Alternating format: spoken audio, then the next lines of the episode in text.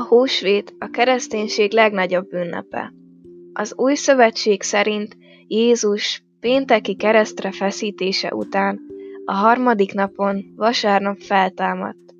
A feltámadásával pedig győzelmet aratott a halál felett.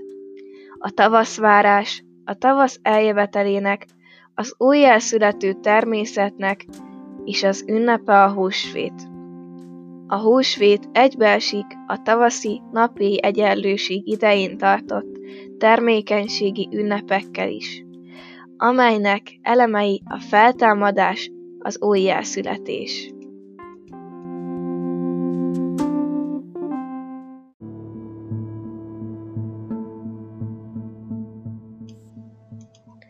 Húsvéti szokások Barka szentelés Jézus Jeruzsálembe vonulásának emlékünnepe a húsvét előtti úgynevezett virágvasárnap.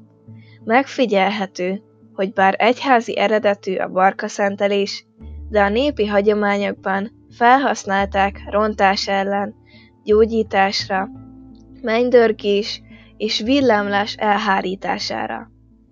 Kiszehajtás, villőzés. Virágvasárnapi Jellegzetes szokás szerint egy szalmabábút többnyire menyecske ruhába öltöztettek. A kisze, vagy más néven banya, a tél, a bőjt, a betegség megszemélyesítője, amelyet a lányok énekelve végigvittek a falun, majd vízbe hajították vagy elégették. A lányok villőnek nevezett ágakkal járták a házakat. Ezeket az ágakat Felszalagozták, olykor kifújt tojásokkal díszítették. A kisze kivitele a tél kivitelét, a villő behozatala a tavasz behozatalát jelentette. Húsvét hétfő, a locsolkodás napja. Alapja a víztisztító termékenység varázsló erejébe vetett hit.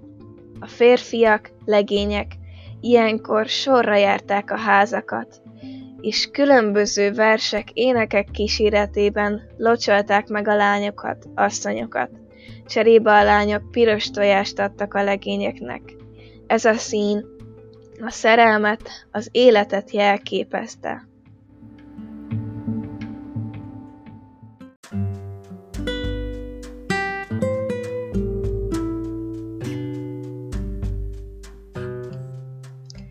Húsvéti jelképek Tojás.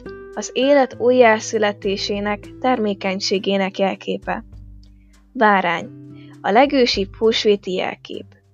Mert Jézus Krisztus áldozati bárányként halt kereszthalált az emberiség megváltásáért. Nyúl. A legenda szerint a germán istennőnek volt egy színes tojásokat tojó madara, amelyet a gyerekek szórakoztatása kedvéért nyullá változtatott.